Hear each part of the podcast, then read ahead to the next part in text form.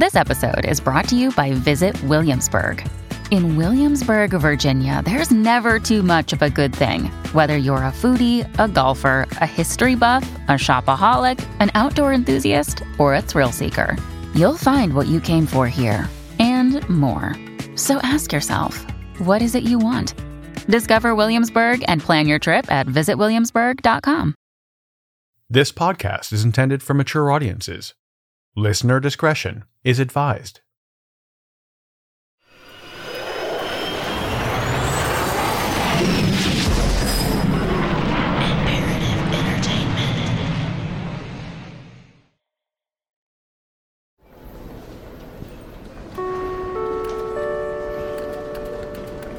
The museum and gift shop will be closing in five minutes.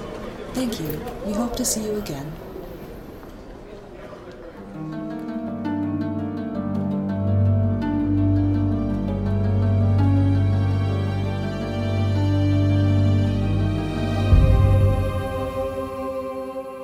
It was around 3 a.m. on April 14, 1991, when a man quietly emerged from one of the bathrooms inside the Vincent van Gogh Museum in Amsterdam. He'd been there since the front doors were locked hours earlier. As he entered the main hall and headed toward the security station, he pulled a ski mask over his head and removed the pistol from its holster. With the element of surprise on his side, he was able to quickly disarm the two guards that were on duty. Locking one of them in a storage closet, he forced the other to disarm the security system and unlock the front doors. An accomplice was waiting outside and immediately entered the building. Over the next 45 minutes, the pair collected 20 of Van Gogh's most famous works of art, stuffing them all into a couple of foldable garment bags. Using one of the security guards' vehicles, the robbers threw the bags in the back and took off. The plan was to rendezvous with another car at the train station, but when the other car got a flat tire and failed to show up, the thieves panicked and took off on foot.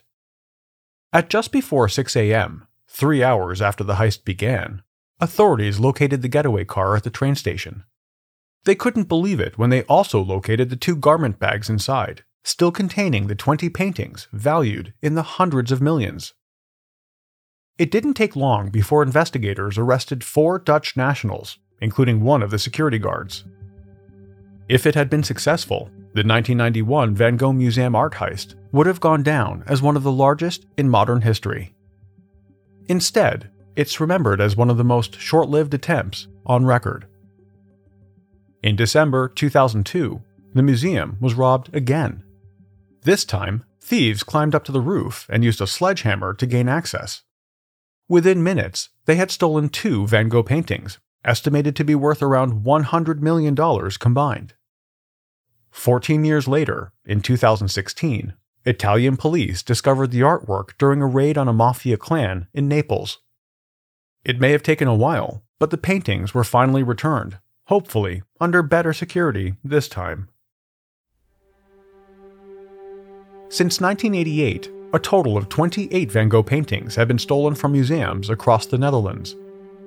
What these robberies have in common is that every piece was eventually located and returned. Other famous works of art, like the Mona Lisa, which was stolen by an employee of the Louvre in 1911, and Edvard Munch's The Scream, stolen in 2004, were both found two years after they were stolen. When it comes to recovering stolen paintings, however, these cases are a few of the exceptions. According to a recent report, the success rate of actually finding a piece that's been stolen is only 10%. The low odds of recovery have motivated some countries to create specialized police units dedicated to investigating art theft. Even with resources like this, it's still a good bet that a well planned art heist will succeed. That is, of course, assuming the getaway car doesn't get a flat tire. A year before the largest art theft in modern history was thwarted by a flat tire, a team of robbers across the Atlantic in Massachusetts was working on a plan of their own. Their target was the Isabella Stewart Gardner Museum in downtown Boston, and in March 1990, they managed to pull off what is still considered the world's greatest art heist. Yet, it's not just the half a billion dollars in stolen artwork that makes this case stand out. It's about how they did it, and to this day, managed to avoid capture. My name is Eric Crosby. Welcome to True.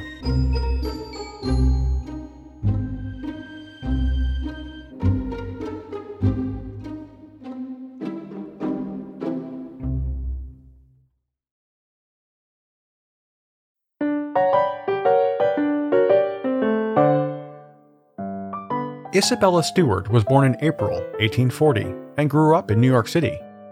Her family had made their fortune in the iron, coal, and textile industries and sent their daughter to private schools in both Manhattan and Paris. She focused her studies on art, dance, and music, and excelled at languages such as French and Italian. Isabella would often accompany her parents on trips around the world, immersing herself in the various cultures. It was on one of these trips that she and her family visited a small museum in Italy that made a lasting impression on the teenager. The museum housed a large collection of Renaissance artwork, but it was the way each room was designed that captured Isabella's attention. Unlike many of the grand spaces chosen to exhibit most fine art, this small museum felt much more intimate, as if being in someone's home. Each room was designed around the historical era of the works showcased within they were filled with antiquities and sculptures, rugs, and tapestries. Isabella had never experienced art presented in such a personal way, and loved everything about it. She told a friend that if she ever had the money, that's exactly what she would do. When she finished her studies in Paris, the 18 year old returned to New York City. Not long after, while visiting a friend in Boston, she met the man who would become her husband. 21 year old Jack Gardner was the brother of her friend, and the two hit it off from the moment they were introduced. They shared a passion for the arts, travel, and foreign cultures. It didn't take long for the pair to get engaged. Jack's family was one of the wealthiest in the US, and their marriage a couple of years later was the talk of the social elite. The young couple settled in Boston and had a son. Sadly, he died just a couple of years later from pneumonia. Isabella became pregnant again a year later, but miscarried. The heartbreak was compounded when she was told that trying again would most likely kill her. This was a turning point for the couple, and on the advice of their doctor, they packed up and started traveling.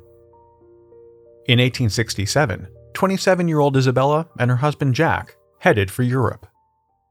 Over the next year, they traveled across Scandinavia and Russia, spending the rest of their time in France. When they returned to Boston, Isabella was feeling rejuvenated and began socializing again.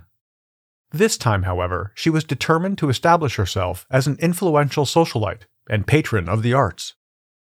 Several years later, the couple was off again, this time to the Middle East, Asia, and Central Europe.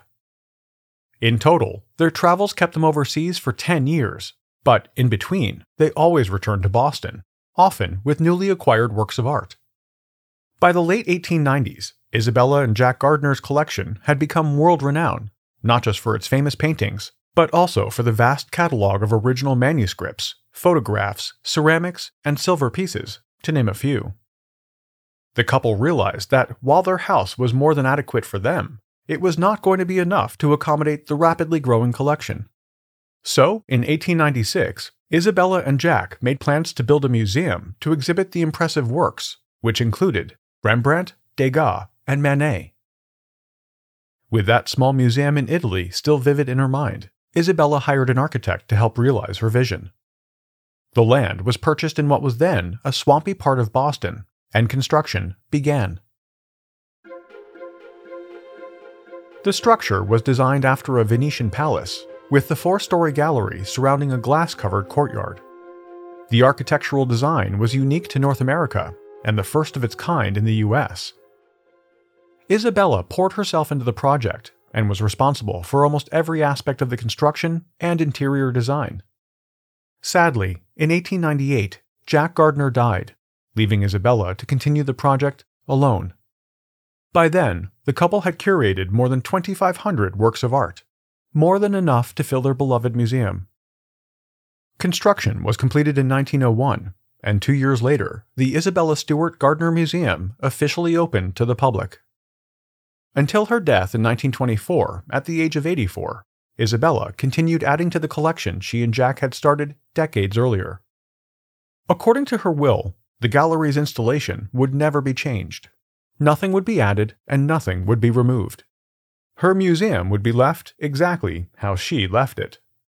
But it wasn't just the art installation that hadn't been altered in decades, it was also the building itself.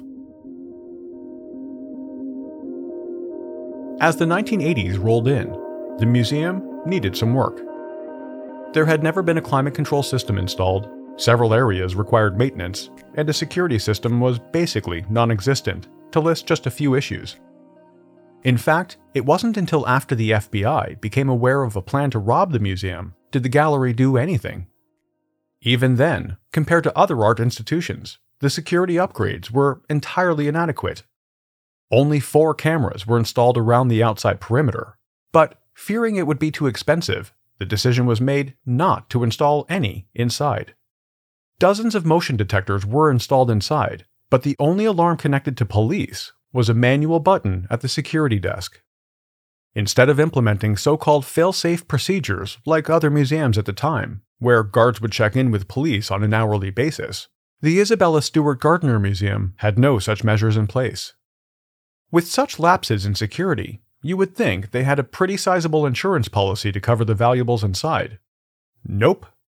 The Board of Trustees decided that too would be too much of a financial burden to the already stretched budget. When the director of security proposed hiring guards with better qualifications, his request was rejected. Those decisions would soon prove disastrous, not just for the museum, but the entire art world.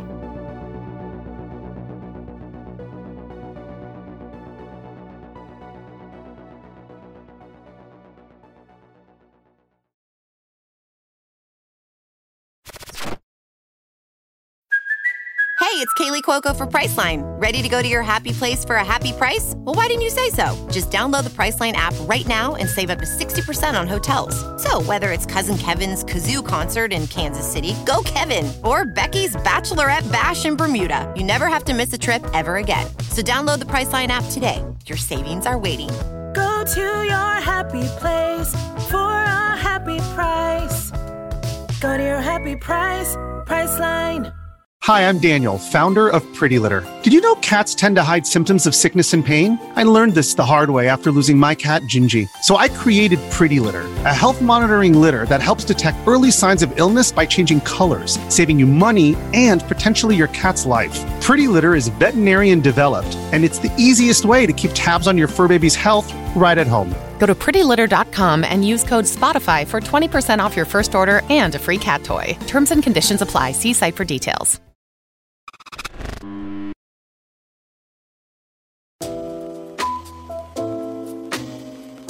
It was around 12:30 a.m. on March 18, 1990, when St. Patrick's Day partiers started emerging from the downtown Boston pubs.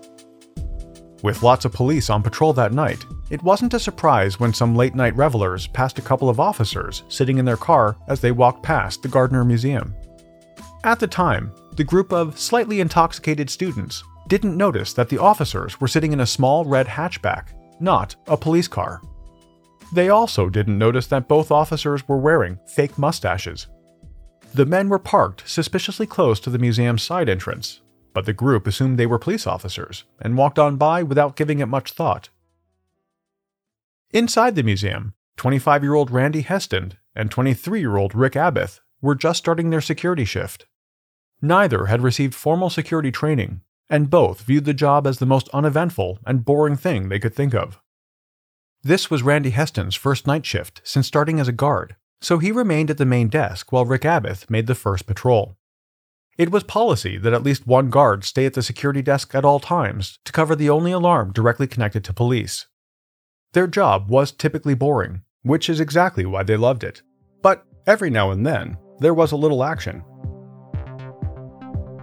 A couple of weeks earlier, for instance, the night guards heard banging on the side door when they checked the video monitor, they saw a man being beaten up by a couple of other men. Over the intercom, the man asked to be let inside to escape the attack, but the guards kept the doors locked and notified authorities. After informing the man and his attackers that police were on the way, the guards watched in amazement as all three hopped into a nearby car and drove off. At around 12:45 a.m., as Rick Abbott continued his patrol of the museum's interior, a fire alarm began ringing on one of the upper floors. Checking it out, he determined that it was just a false alarm and started to make his way back to the security desk on the main floor. On the way, he stopped at the side entrance and quickly checked outside before closing the door again. Abbott returned to the desk where Randy Heston had been monitoring the systems. The pair switched, and Heston took off on his first patrol of the evening. Twenty minutes later, someone at the side entrance pushed the buzzer on the intercom. Abbott, who was still sitting at the main desk, received the call and checked the video monitor. He saw two policemen on the closed circuit camera. Both wore typical Boston police uniforms and appeared to be carrying sidearms. Assuming it was related to the nearby St. Patrick's Day festivities, Abbott asked over the intercom what was going on. The officers explained they were responding to a disturbance call at the museum and had some questions. When they asked to be let inside, Abbott had little reason to suspect anything was out of the ordinary, and at 1:24 a.m. opened the side door.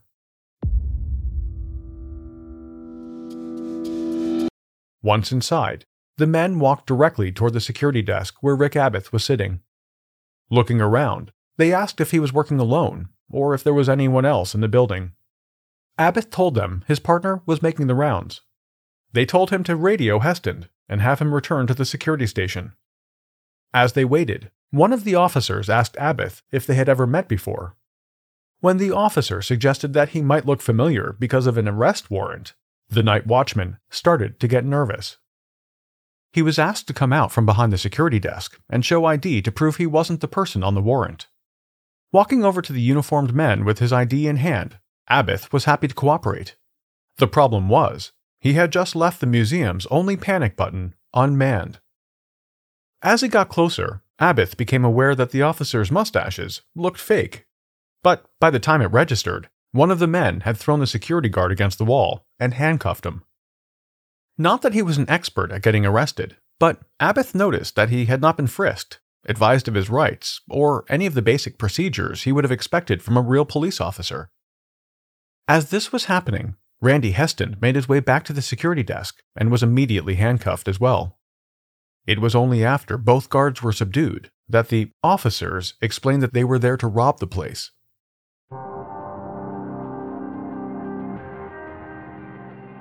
Abbott and Heston were led to the basement where they were tied to a steam pipe and told not to make any trouble. To ensure the guards would remain quiet, a generous amount of duct tape was wrapped around their heads. Taking their wallets, the robbers read their addresses out loud, driving their point home. They also suggested that if the men did keep their mouths shut, there might be some cash in it for them. Just over 10 minutes had passed since the robbers were buzzed into the museum, and already they had overtaken the guards and disabled the security system. They now had the entire building to themselves and uninterrupted access to some of the world's most valuable works of art. As if checking off a shopping list, the robbers spent the next hour curating their own collection from the walls of the Isabella Stewart Gardner Museum. Starting on the second floor, they selected three Rembrandts, when the proximity alerts began beeping, they simply smashed the devices and continued taking the art down. Using the marble floor to break the protective glass on each frame, they cut around the edges with a knife and removed the paintings. Before moving on, two more paintings and a bronze artifact were added to the cart. As they moved to another area of the building, they picked up five works by Degas, a Manet, and a gold statue from the Napoleonic Wars. Satisfied with their loot, the two robbers returned to the security desk where they removed the video footage from the outside cameras as well as data from the infrared motion detectors. Before leaving, they checked on the two night guards to make sure they were still securely tied up in the basement. At 2:45 a.m., 81 minutes after entering the museum, the robbers exited the side door, loaded their car, and drove off with an estimated $500 million in stolen artwork. Two thieves dressed as Boston policemen broke into the Isabella Stewart Gardner Museum early Sunday morning. The Stolen artworks have been on display at the Gardner Museum since the turn of the century. The FBI is hoping to move quickly on the investigation before they're sold on the black market or hidden away indefinitely.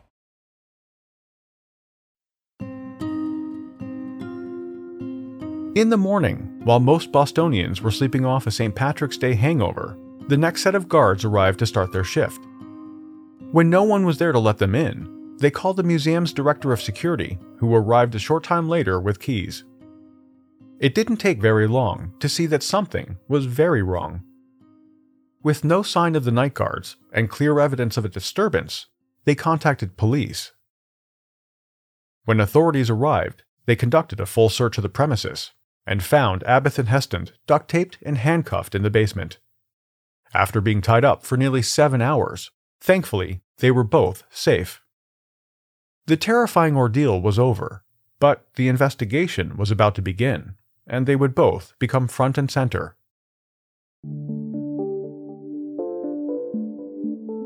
At 23 years old, trombone playing, pot smoking night watchman Rick Abbott was probably not the ideal witness, but to the FBI, he sure was an ideal suspect.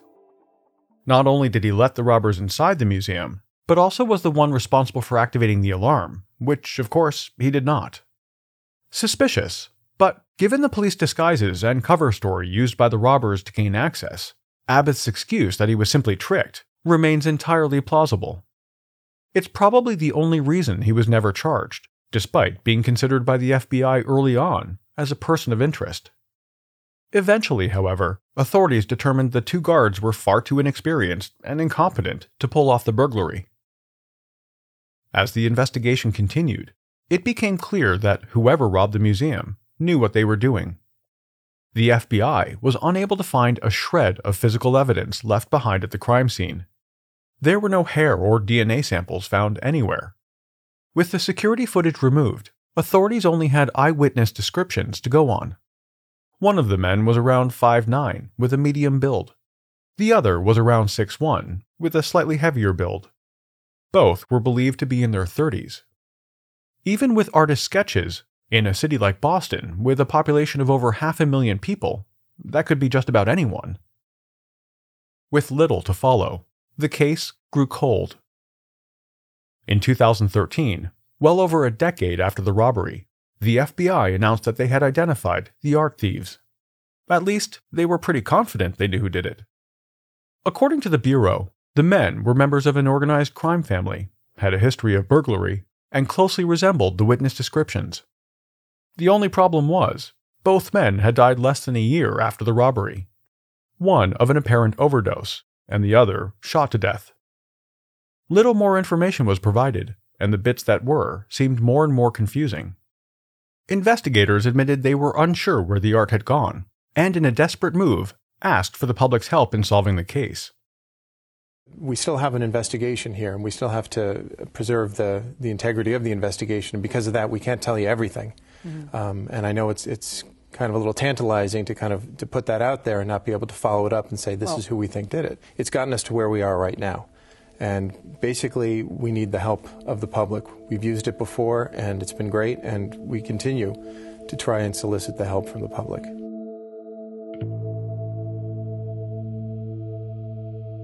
Over the years, the FBI conducted numerous raids on locations where they believed the art was being stored, but their efforts always turned up nothing.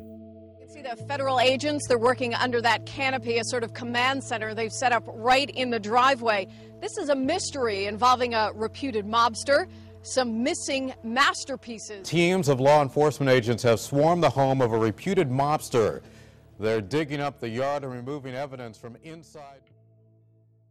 In 2015, the museum's art director, Anne Hawley, went beyond praying for the safe return of the art and contacted the Vatican. Desperate for divine intervention, she asked Pope John Paul II to issue a papal decree. Maybe she thought the mafia would feel guilty and give up if the appeal came from the church. It's been over 30 years since the robbery, with no sign of the artwork, so no, it didn't work.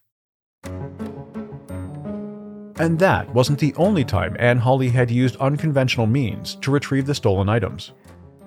Years earlier, in 1994, the museum director received a message from a person claiming to represent the robbers. The person claimed they had no idea who the thieves were and was just a third party negotiator. The message went on to provide assurances that the artwork was being stored in safe conditions, somewhere outside the US. The list of stipulations included immunity for all parties involved in the robbery, as well as over $2.5 million deposited to an offshore account. In an effort to establish credibility, the writer also provided details about the heist that only the FBI would have known. A coded message published in the Boston Globe newspaper would be the signal to the negotiator if the museum wanted to proceed with the deal. Confident the offer was legitimate, Anne Hawley contacted the FBI and on May 1, 1994, the Boston Globe published the coded message. Later that week, Hawley received a follow up letter at the museum. The person calling themselves the negotiator appeared to have a change of heart. They stated that there was concern authorities would not honor the deal and continue their search to uncover the identities of the people involved. The letter went on to say that the parties were considering their options and would need time to decide next steps. The anonymous negotiator was never heard from again. From being held in Ireland by the Irish Republican Army to hanging on the apartment walls of various gangsters, there's no shortage of theories about what happened to the stolen paintings. Who knows if they'll ever turn up again, or if we'll ever find out who the actual robbers were. To this day, no one has ever been arrested, and none of the 13 items has been recovered. In an effort to avoid a repeat of the 1990 event, the Gardner Museum has invested heavily in its security. Extensive background checks are performed on every guard they hire. Ongoing comprehensive training is required for all members of the security team. The four exterior cameras that made up the entire video surveillance system was given a much needed upgrade. The museum now has cameras of every size and capability throughout the premises, night vision, thermal, low light, infrared, covert, dome, pan, tilt, zoom. Every square inch is covered. The Board of Trustees also finally decided to invest in theft insurance. A bit late, but good for them. In accordance with Isabella Stewart Gardner's wishes, the museum has never changed the arrangement of the installation. Where the stolen paintings once adorned the walls of the gallery, today the empty frames are all that remain. Never giving up hope that the items will be returned someday, the museum is offering a $10 million reward for any information leading to the safe recovery of all items. The amount is believed to be the largest cash reward ever offered by a private foundation. Incredibly, because the statute of limitations ended in 1995, the robbers, whoever they are, can no longer be charged with committing the greatest art heist of all time.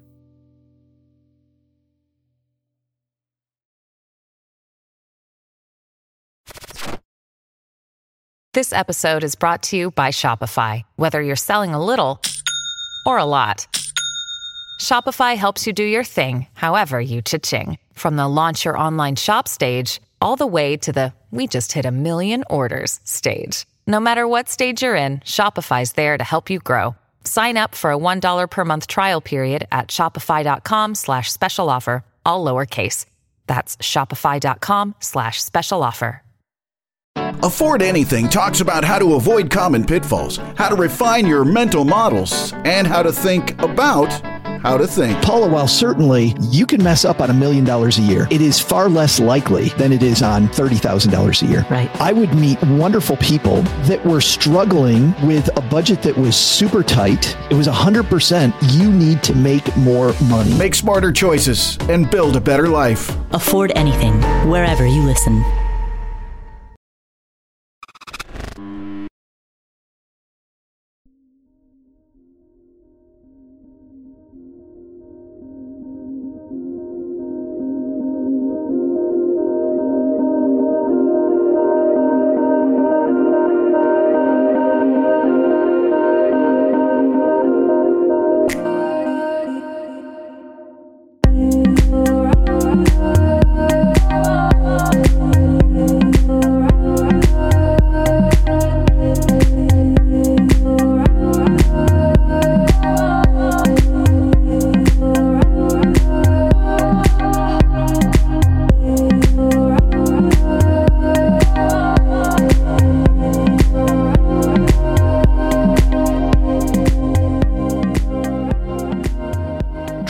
Production of Imperative Entertainment. This episode of True was researched by Haley Gray and written by me.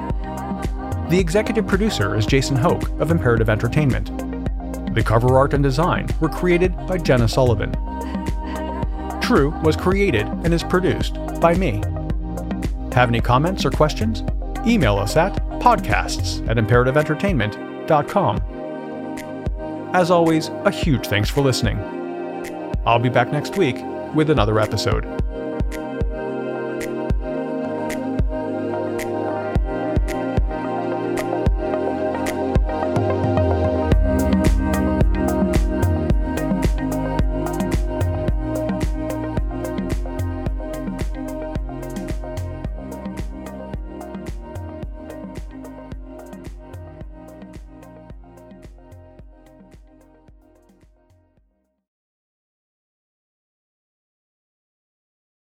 The Bigger Pockets portfolio of podcasts are worthy of your investment. We're having a real conversation as real real estate investors. New episodes available every day. It's important to buy where it makes money and not necessarily where you want to travel to. Bigger Pockets, On the Market, Rookie Real Estate, or Money Podcast. The purpose of flipping is to create more cash so then you can reinvest into other types of properties. The Bigger Pockets Podcast on YouTube or wherever you listen.